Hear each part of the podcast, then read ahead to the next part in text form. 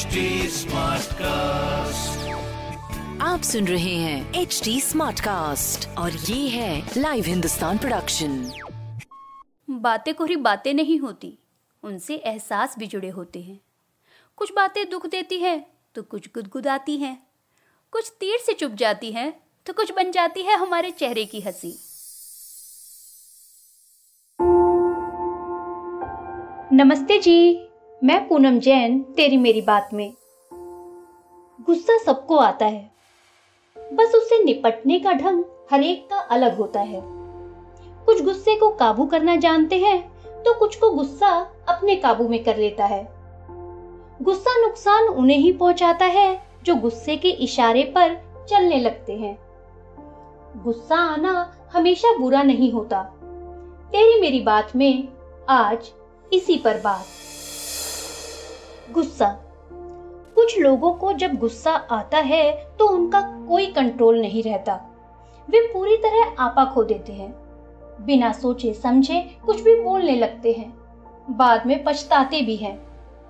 वही कुछ लोग ऐसे होते हैं, जो गुस्सा आने पर बिल्कुल चुप हो जाते हैं और कुछ भी ज़ाहिर नहीं करते।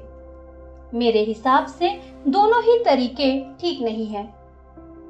इससे बेहतर है कि अपने गुस्से को एक सही दिशा दी जाए, ताकि मन का गुबार भी निकल जाए और आप कुछ ऐसा भी ना करें जिस पर बाद में पछताना पड़े। मनोविज्ञान भी मानता है कि गुस्सा आना इतना बुरा नहीं है। हालाँकि गुस्से को नेगेटिव इमोशन माना जाता है, पर जितना नेचुरल प्यार है, उतना गुस्सा भी। गुस्सा बताता है कि कहीं कोई लाइन क्रॉस की गई है। गुस्से को पूरी तरह खारिज करके काम नहीं चल सकता। जिन लोगों की भावनाएँ हमेशा दबाई जाती है, वे अंदर ही अंदर घुटते रहते हैं। ऐसा महिलाओं के साथ ज़्यादा होता है, क्योंकि उनसे उम्मीद की जाती है कि वे हमेशा प्यार से पेश आए, प्यार से बोले। अब सवाल यह है कि गुस्सा जताने का सही तरीका क्या हो सकता है? सबसे अच्छा तरीका है कि अपने गुस्से को एक सही दिशा दी जाए। जैसे, अगर आप घर में या समाज के किसी अन्याय को लेकर गुस्सा रहते हैं तो कुड़ने या गुस्साने के बजाय उस डायरेक्शन में काम कीजिए। आप कोई संस्था बना सकते हैं, किसी एनजीओ से जुड़ सकते हैं, खुद को मज़बूत या आत्मनिर्भर बनाने की दिशा में काम कर सकते हैं। इस तरह आपका गुस्सा आपकी प्रेरणा का स्रोत बन जाएगा। आपके जीवन में कुछ अच्छा बदलाव लाएगा। फिर यह जानना भी तो ज़रूरी है कि आखिर गुस्सा क्यों आ रहा है। हमें बेवजह गुस्सा नहीं आता। उसके पीछे दुख, अफसोस या डर का कोई भाव होता है, जो गुस्से के रूप में निकलता है। कोई रिश्तेदार उम्मीदों पर खरा नहीं उतरता, हम दुखी होते हैं और गुस्साने लगते हैं। इसी तरह कोई अपना बीमार हो या तकलीफ़ में हो तो आप चाहकर भी कुछ नहीं कर पाते। इसकी झल्लाहट भी गुस्से के रूप में सामने आती है। ठीक ऐसे ही दर्द या लंबी बीमारी में भी होता है। इसलिए अपने गुस्से के कारण को समझे।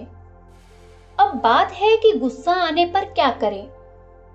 सबसे पहले यह जाने कि गुस्सा आने पर हर कोई अलग महसूस करता है। कुछ के दिल की धड़कनें तेज हो जाती हैं, कुछ का चेहरा लाल होकर गर्म हो जाता है कुछ के हाथ पैर कांपने लगते हैं।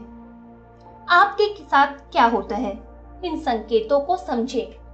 ऐसा महसूस होते ही गहरी साँसें लेना शुरू करें।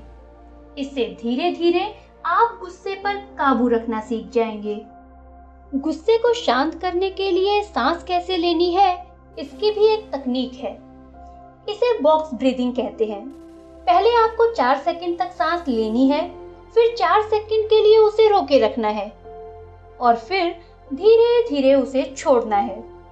एक्सपर्ट कहते हैं कि यह तनाव और गुस्से को काबू करने का शानदार तरीका है। अगला उपाय है कि अपने गुस्से के बारे में बात करें। कई बार हम लंबे समय से परेशान चल रहे होते हैं। इस वजह से छोटी छोटी बात पर गुस्सा रहने लगते हैं। जिसके कारण आपके रिश्तों में भी दूरी आने लगती है। आखिरकार आपका गुस्सा आपके अपनों पर ही उतरने लगता है। बेहतर है कि आप अपने इस गुस्से को समझकर इसके बारे में अपने घर वालों को बताएँ। इससे वे आपके गुस्से का कारण खुद को नहीं समझेंगे। घर का माहौल भी नहीं बिगड़ेगा और आपके अपने आप की मदद भी कर सकेंगे। गुस्सा एक तरह की एनर्जी है।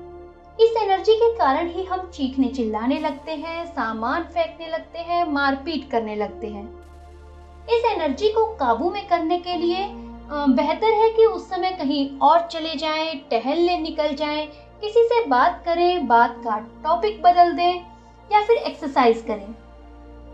दस में से आठ बार ज़रूर आपको ऐसा करने के बाद अच्छा लगेगा आपको अपने गुस्से के कारण पछताना नहीं पड़ेगा। अब हमें यह तय करना है कि हम गुस्सा करें या उस कारण को खत्म कर दें जिसके कारण गुस्सा आता है।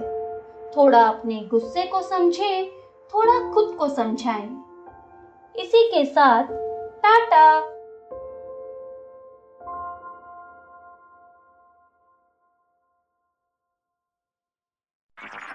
आप सुन रहे हैं एच डी स्मार्ट कास्ट और ये था live Hindustan production H smart cast